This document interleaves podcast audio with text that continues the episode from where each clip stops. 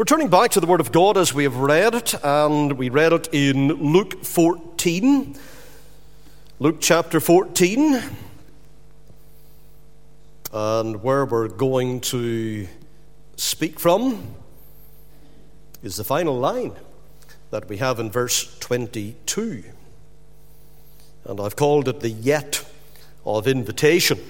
And I've done that because it gives me a little bit of leeway, you see, that if I think there could be another few yets in Scripture that I could focus on and uh, preach on, uh, then that'll be the, the starting point. Or I'm sure there are yets that we can apply to those who were converted. And after our current series in 1 Corinthians 13, uh, who can tell where the Lord will lead us to go? But the yet of invitation tonight. And the final line of Luke 14, the verse 22, and we'll read all the short verse. And the servant said, Lord, it is done as thou hast commanded, and yet there is room. And yet, there is room. With the Word of God open before us, let's bow together, please, in a further word of prayer. Gracious and merciful Father, we thank Thee. In fact, we delight to be found in Thy presence tonight. We thank Thee for the blessings that we enjoy. We praise Thee, Lord, that in the midst of all of the batterings and the buffetings that life can and does serve up, that there is an oasis in the desert of this world. And we can retire to that and we can find rest and we can find reprieve and we can find refreshment in the middle of that oasis. And so we thank Thee. We thank Thee, Lord, for joys along the way. We thank Thee for helps that keep us going. We thank Thee, Lord, for that which keeps us on track Um, and that does not allow us to lose focus when it would be so easy to lose focus. So easy to look around, to be dismayed, to give up, to feel there is no point. But Lord, we thank Thee for the encouragement of Thy word. We thank Thee for the blessedness and the beauty of the Lord Jesus Christ, our Savior and our Redeemer. We confess tonight that we need Him in all of our circumstances. We need Him every day that we live. We need Thee, and we need the power of Thy blessed Spirit to work upon our heart in convicting grace, in rectifying mercy, uh, coming and sorting out that which is wrong and putting it right. And Lord, if we are in a position tonight where we're not saved and we need salvation, then we know we've come to the right place. We've come to a place where the gospel will be proclaimed, the good news of the gift of God. We thank the Lord for the hymn with which we began tonight, our service proper. Blessed assurance, Jesus is mine. Oh, what a foretaste that is of glory divine. And so we pray for those that don't know the Lord, that haven't got this blessed assurance, that cannot say, Well, I know Christ in a personal and in an, in an, an individual way. I don't know him in terms of his mercy having gripped my mind, his love having taken over my heart, his joy having filled my soul, the assurance of his pardon of my sin having been granted. We think of the psalmist who was overjoyed to think, with the Lord there is mercy, and with him is plenteous redemption, who in the same psalm was telling us, but there is forgiveness with God, that he may be feared. And so we come before thee, and we thank thee that if thou, Lord, shouldest mark iniquities, who shall stand? But there is forgiveness with thee. And may we know that forgiveness in our hearts and lives tonight. Put thy hand upon those who are ill. We know there are very many of them, and so we ask for thy healing touch. We pray for thine abiding mercy. We ask for the comfort of thy presence. We pray that when people are surrounded by four walls in their own house and the whole situation is rather dismal, Lord, draw near and go with them, we pray and be of real value and comfort unto sighing spirits and unto broken hearts. Answer prayer, speak to us now through the word. May we be sobered, listening to thy truth. Maybe even pray right now, Lord, speak to me tonight. May there be a message here for me this evening from thine own blessed and eternal book. We pray for our good, but we pray especially for Jesus' glory. Amen. No room for the Saviour. That's the title of a famous hymn that was written by Hilda Day. And in many ways, what she has written in the hymn, and even the opening line of it, is a most apt and yet aching and abysmal summary of the attitudes that we find all around us in society today. People look at, hear about the person, the work of the man Christ Jesus, God's only begotten, his well beloved Son, and they think, there's not a place that I can have this God man in my life. No room for the Saviour. Now, when he went about this earth, for 30 odd years, some 20 centuries ago, the reaction was pretty much the same back then. Despite the facts, the Bible records that he went about doing good. And he healed all that were oppressed of the devil, despite the fact that he was anointed by God the Holy Spirit, that he worked powerful signs and wonders among the people, that he went out there onto those slopes of Galilee around the lake and he fed thousands of people on more than one occasion. He dispensed mercy and grace and showed loving kindness and long suffering. He gave out all manner of heavenly blessings to those who were in need. Despite all of that, the reaction of the overwhelming majority of people around him amounted to nothing better than what we see today an indifferent shrug of the shoulders. What is that to me? A curt dismissal of the message. Sorry, no interest to me. Or maybe an open, outrageous revolt, because that happened when people rose up against him, threatened all kinds of violence against his person, and when even ugly scenes developed around the ministry of our Lord and Saviour. And people were doing it in a most grotesque way, and they were trying to make it abundantly plain that as for us, we want absolutely nothing to do with this Jesus of Nazareth. So, from the commencement of his earthly life, this is how it was. Think of his birth. Well, let me take you to 1960 to a birth in the royal household. And the Queen Elizabeth's third child was born then. And I'm told 128 cables were sent out to all parts of the world. It'll be a lot more now, of course. Lights in Buckingham Palace went on, in the Home Offices, in the Foreign Office, the Colonial Office, the Commonwealth Relations Office, and those lights that went on, they burned all night, and the palace's large switchboard was manned all night, and those personnel on night duty, they were doubled in number, and all that for the birth of one royal child in Buckingham Palace. But how very different was the birth of our Lord Jesus Christ. Apart from the arresting singing of a number of angels to a few humble shepherds on those Judean hills, apart from later the presence of a unique star that was hung in the sky, there was no regal pomp, there was no extended ceremony, there was no extraordinary splendor then. In fact, the physician, the doctor Luke, he conducts us to the open doorway of a drafty and rough and foul smelling and animal polluted stall at the back of some run down place in lowly Bethlehem, and there among the beasts, led out on sloping pieces of hard wood, our Saviour rests.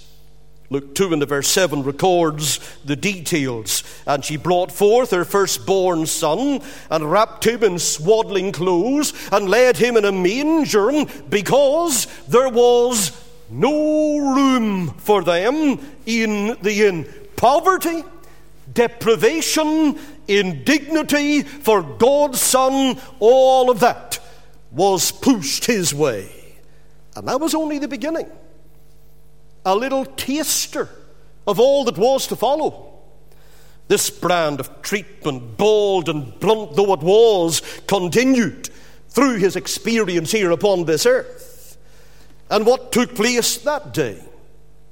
when in the most dingy maternity ward in history, or at least one of the most dingy, that was merely setting the tone for what was to be unswervingly followed in the total duration of his earthly life here upon this earth.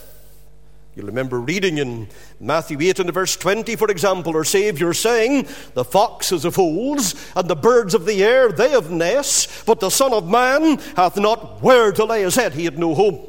He had no permanent place of residence. The cold, bleak mountains were his only bed, his only loyal companions, and even they blew hot and cold, were a rough bunch of fishermen and former publicans and peasants, many of his own kith and kin, most of his compatriots, his fellow countrymen, they refused, they rejected, they ridiculed him. Some even went so far as to try to ruin him. You'll remember when he came to Nazareth. Luke 4 details that particular occasion. And he comes and he opens up the Bible in the synagogue. He reads Isaiah, The Spirit of the Lord is upon me. And they couldn't wait to get them chased out of their city. And that was so ironic.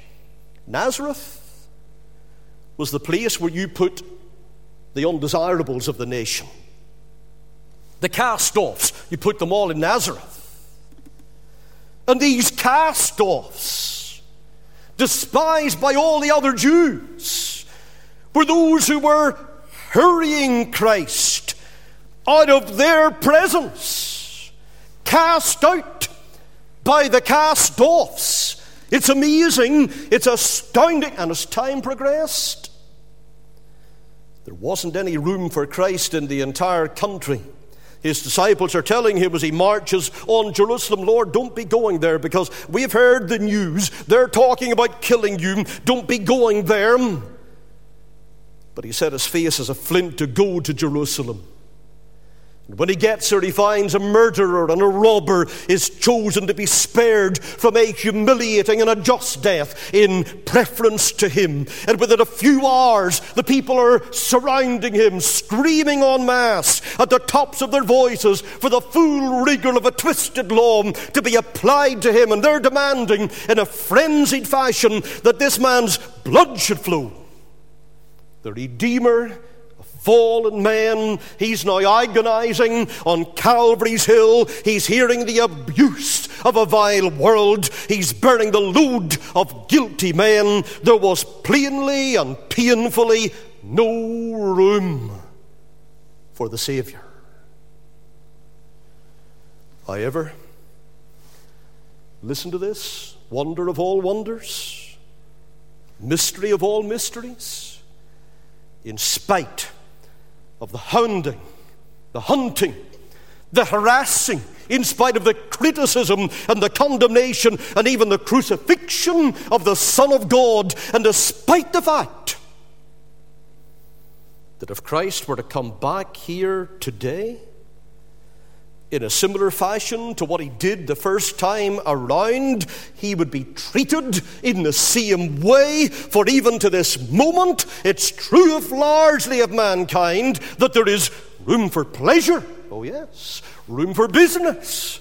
But for Christ, the crucified, not a place that he can enter in the heart for which he died. But in spite of that, my message to you tonight is this Though there are still many, many people who have no room for Christ in their hearts and lives, yet there is plenty of room for those sinners, those same rejecting sinners in the heart and in the love of Christ. And so I say to any in the meeting and those tuned in over the internet, I want to give you an earnest, tender, I hope persuasive, strong invitation for you to come quickly to Jesus Christ because, in the words of my text, in Luke 14, the verse 22, yet there is room. Yet there is room. What a word! A word of assurance, a word of acceptance, a word of indescribable joy, a word of undeniable warmth and brilliant truth. What can equal this? The yet of invitation. Yet there is room. Praise God for that. We're going to examine the words by taking a short series of questions. And a series of short questions it'll be as well. And the first one is all about the location. Where is there room? Where is there room? Yet there is room, that's what we're told here, but where is it? And we're talking about Christ here, His welcome, His forgiveness. Where is there room? There is room on the Mount of Forgiveness. There is room at Calvary. I love those beautiful words written by Ira Stanphill, the cross upon which Jesus died. It's a shelter in which we can hide. And its grace so free is sufficient for me, and deep is this fountain, as wide as the sea. There's room at the cross for you. There's room at the cross for you. Though millions have come, there's still room for one. Yes, there's room at the cross for you.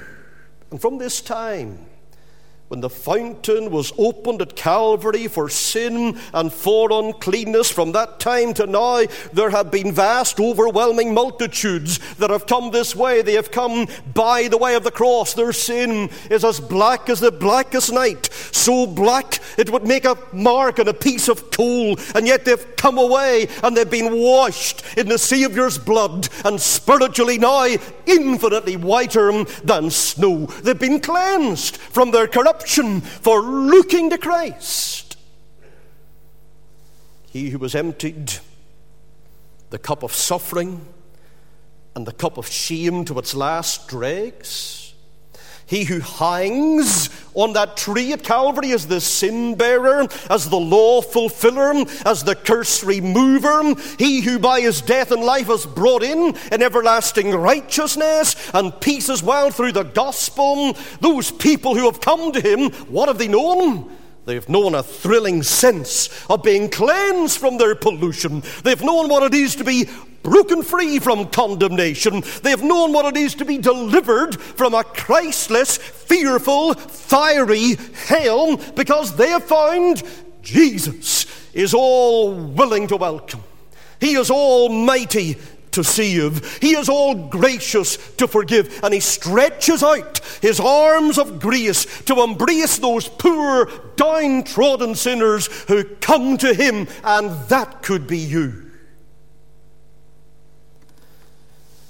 Let me add this innumerable offenses. And I'm not exaggerating here or stretching this out.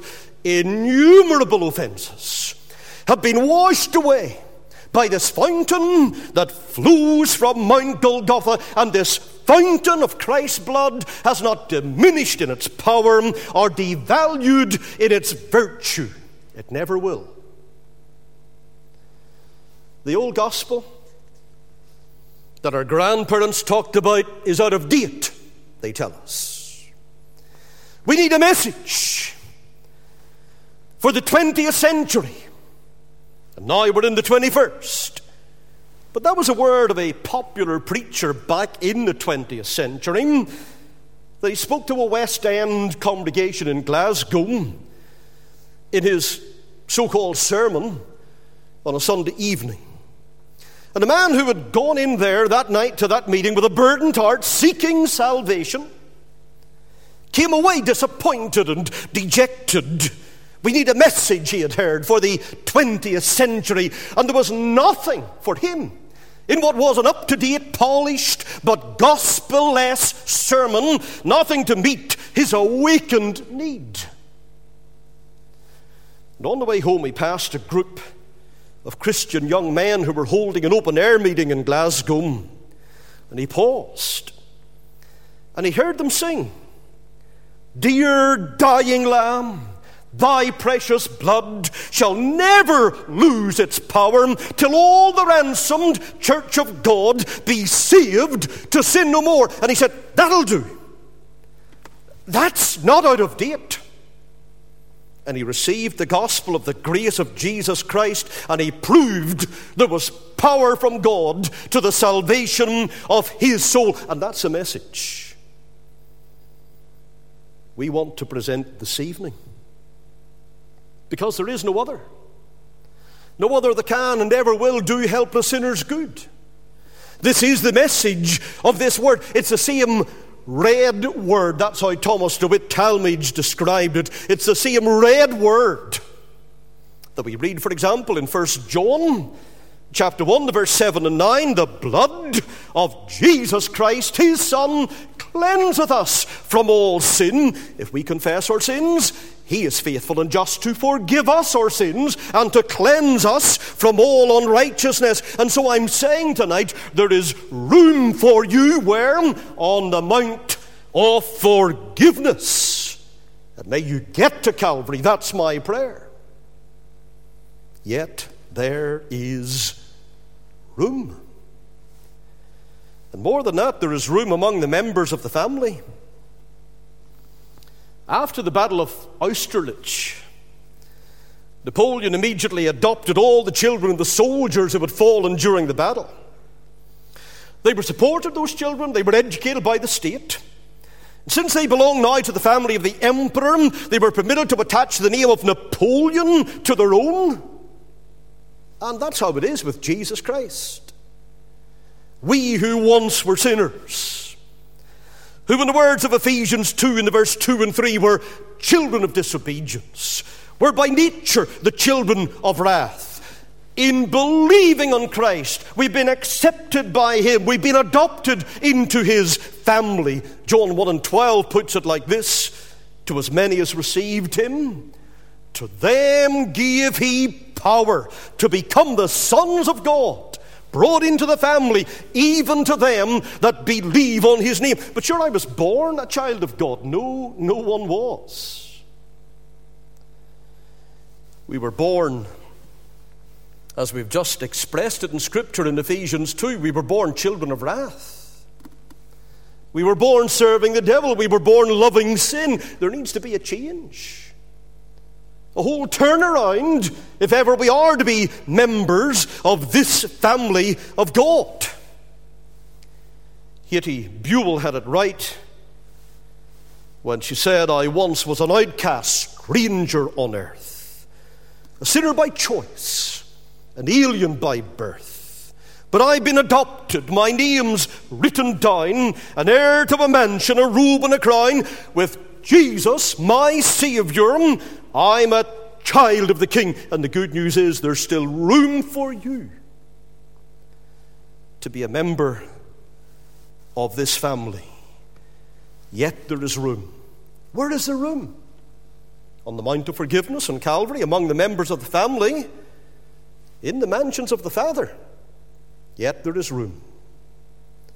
A long procession has been streaming from earth through the gates of splendor, right up into heaven.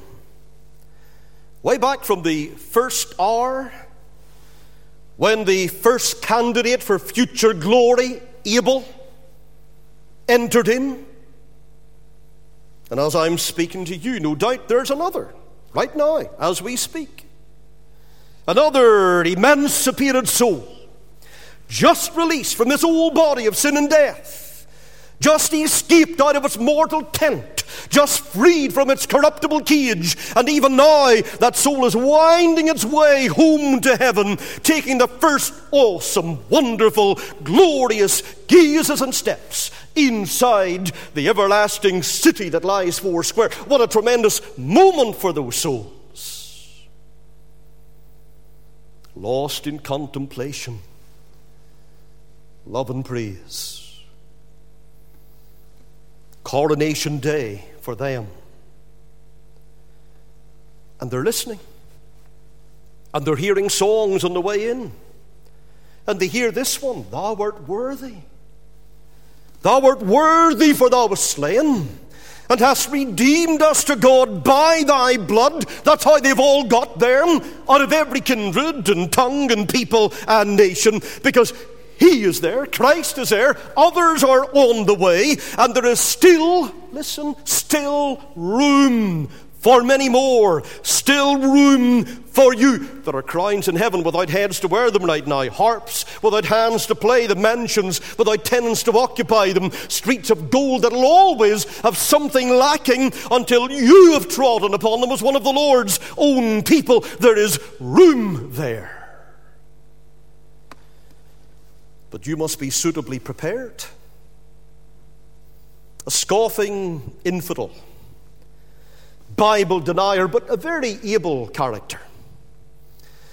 He was in the company of a person who wasn't terribly well educated, but a very holy person, lived close to the Lord, and the intelligent infidel thought, I'm going to have fun here.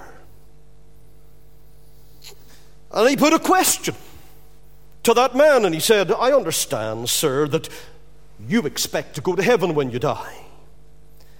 Can you tell me what sort of a place heaven is? Yes, sir, replied the Christian. Heaven is a prepared place for a prepared people. And if your soul isn't prepared for it, then with all of your boasted wisdom, you will never enter there. Will you enter? Will you be there? None but those who were washed, justified, sanctified by the power of the Spirit of God can. Is this you? And I'm pleading with you that you would step forward, longing for grace, crying out for mercy, saying, Lord, I hear, yet there is room. Let me occupy some of that room on the Mount of Forgiveness, among the members of the family, in the mansions of the Father, yet there is room. Is there room for me? Then, in the second place, we've thought the location. Where is there room? The reason. Why is there room? Why is there room? And the first answer is because of God's purpose. You may or may not have read the words of Romans 8. Paul writing there in verse 28 through to 30. He says, And we know that all things work together for good to them that love God, to them who were the called according to his purpose. What was that purpose? For whom he did foreknow, he also did predestinate and whom he predestinated, them he also called, and whom he called, them he also justified, and whom he justified, them he also glorified. Now there is such a depth of material there, it's quite incredible, but we have a, a linked chain. And one link must go with the other. God, from before the foundation of the world, before the construction of these planets all around us, He chose out a people for Himself who would serve Him by grace. He would save them in His love. They would afterwards live to His glory. He chose them. Now, some misguided people look at the book and they say, Well, I don't see that in it. It's too narrow as well. It's too restrictive. I don't like the sound of it. Like it or not, it is in the book. And the lines of God's choice are not narrow. We're not talking about a handful of people, a few here, a few there, and no more. Just a blessed, privileged few in every generation. Bless God, they're not. And this book teaches us that when that moment arrives for the great king to make up his jewels, it'll be found that that royal casket of his contains such multitudes of jewels that they'll stretch far beyond the attempts of any human being to calculate or put a number or even an estimate on that number. God has chosen a huge host of people who will glorify and magnify his name. And I say to you, I encourage you, I exhort you, yet there is room. There is room because of God's payment. Many years ago, the Emperor of China sent Wu Feng, trusted representative at the time, to rule over people in the mountainous area of Formosa, Taiwan. Wu Feng proved to be a strict ruler. He punished every indiscretion when the tribesmen did wrong. But he was fair and he was just, and so the people learned to love him, respected him very highly because of his kindness to them, and soon he ruled with a considerable degree of order upon them. But there was one wicked custom, and try as he might, he couldn't get rid of this wicked custom. Once a year, they would gather, swoop down from the mountains, cut off the head of the first person they found, and then they offered the head of the dead man as a sacrifice to their gods. And Wu Feng was remonstrating with them, and he said, You shouldn't kill people like that. It's sinful, it's senseless, but he wouldn't listen to him. And in vain he pleaded with them, and he threatened these head hunting persons, stop these wicked expeditions. One day he received a letter from the Emperor of China that in part said, unless this head hunting stops, you will be brought back to China in disgrace. And at that time, the 71 year old Wu Feng sadly called the chiefs together, discussed the plan with them.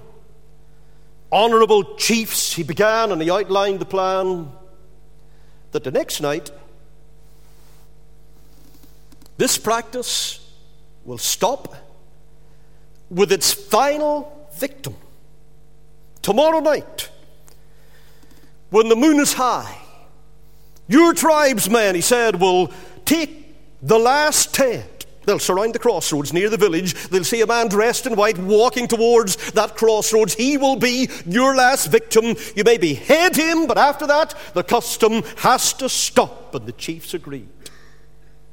And at the hour appointed, the person robed in white came along, and amid screaming and shouting and carnage, they charge as if they're in battle. There's the flash of moonlight on the steel as one of the chiefs raised his axe, and he cut off the head of the one lone stranger. And then quickly they left the place of the murder, and they took that gory prize of theirs to a place in the bush where a feast was going to be had. Here's the head, shouted one of the tribesmen, and he handed it to the, the big chief so that he could carry it to be inspected in the light of the fire, but all at once, the singing and the shouting, it stopped. There was a great hush. All eyes turned on that dead face, and every man was shocked at what he saw, because the victim was their good and kind friend, Wu Feng.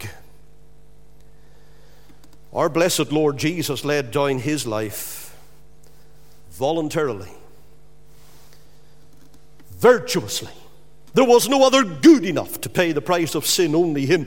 Vicariously, He did it in my place. He did it for me so that I wouldn't go there, that we might forsake our sins, repent of our degrading iniquities, and receive Him as Saviour and Lord. Swain, the hymn writer, put it like this They pierced both His hands and His feet his hands and his feet he resigned. The pangs of his body were great, but greater the pangs of his mind. That wrath would have kindled a hell of never abating despair in millions of creatures which fell on Jesus and spent itself there. And because of him taking my place, there is room this almighty sacrifice, the Son of God loved me and gave himself for me. God commendeth his love toward us, in that while we were yet sinners, Christ died for us. He died the just for the unjust, that he might bring us to God. Bring you, reel you in, draw you by the cords of his love and of his mercy. Will you be one of that number? Yet there is room. We've asked two questions and answered them. Location, where? Reason, why? Third and final question the season, when? When is there room? Have you heard people say, You know, I'm interested in salvation. I know I need to be saved. I do have a sense of need. I appreciate the truth of the gospel. I'm not kicking back against this and saying it's not true. I agree with what you're saying. But tomorrow, that's when I lacked. If I'm coming to Christ, if I'm going to leave my sin, if I'm going to receive a new heart, if I'm going to be filled with the fragrance of heaven and be bound for that holy place, well, not just now. But the Bible, in answering the question, when is a room? The only answer it ever gives is, yes, it is now.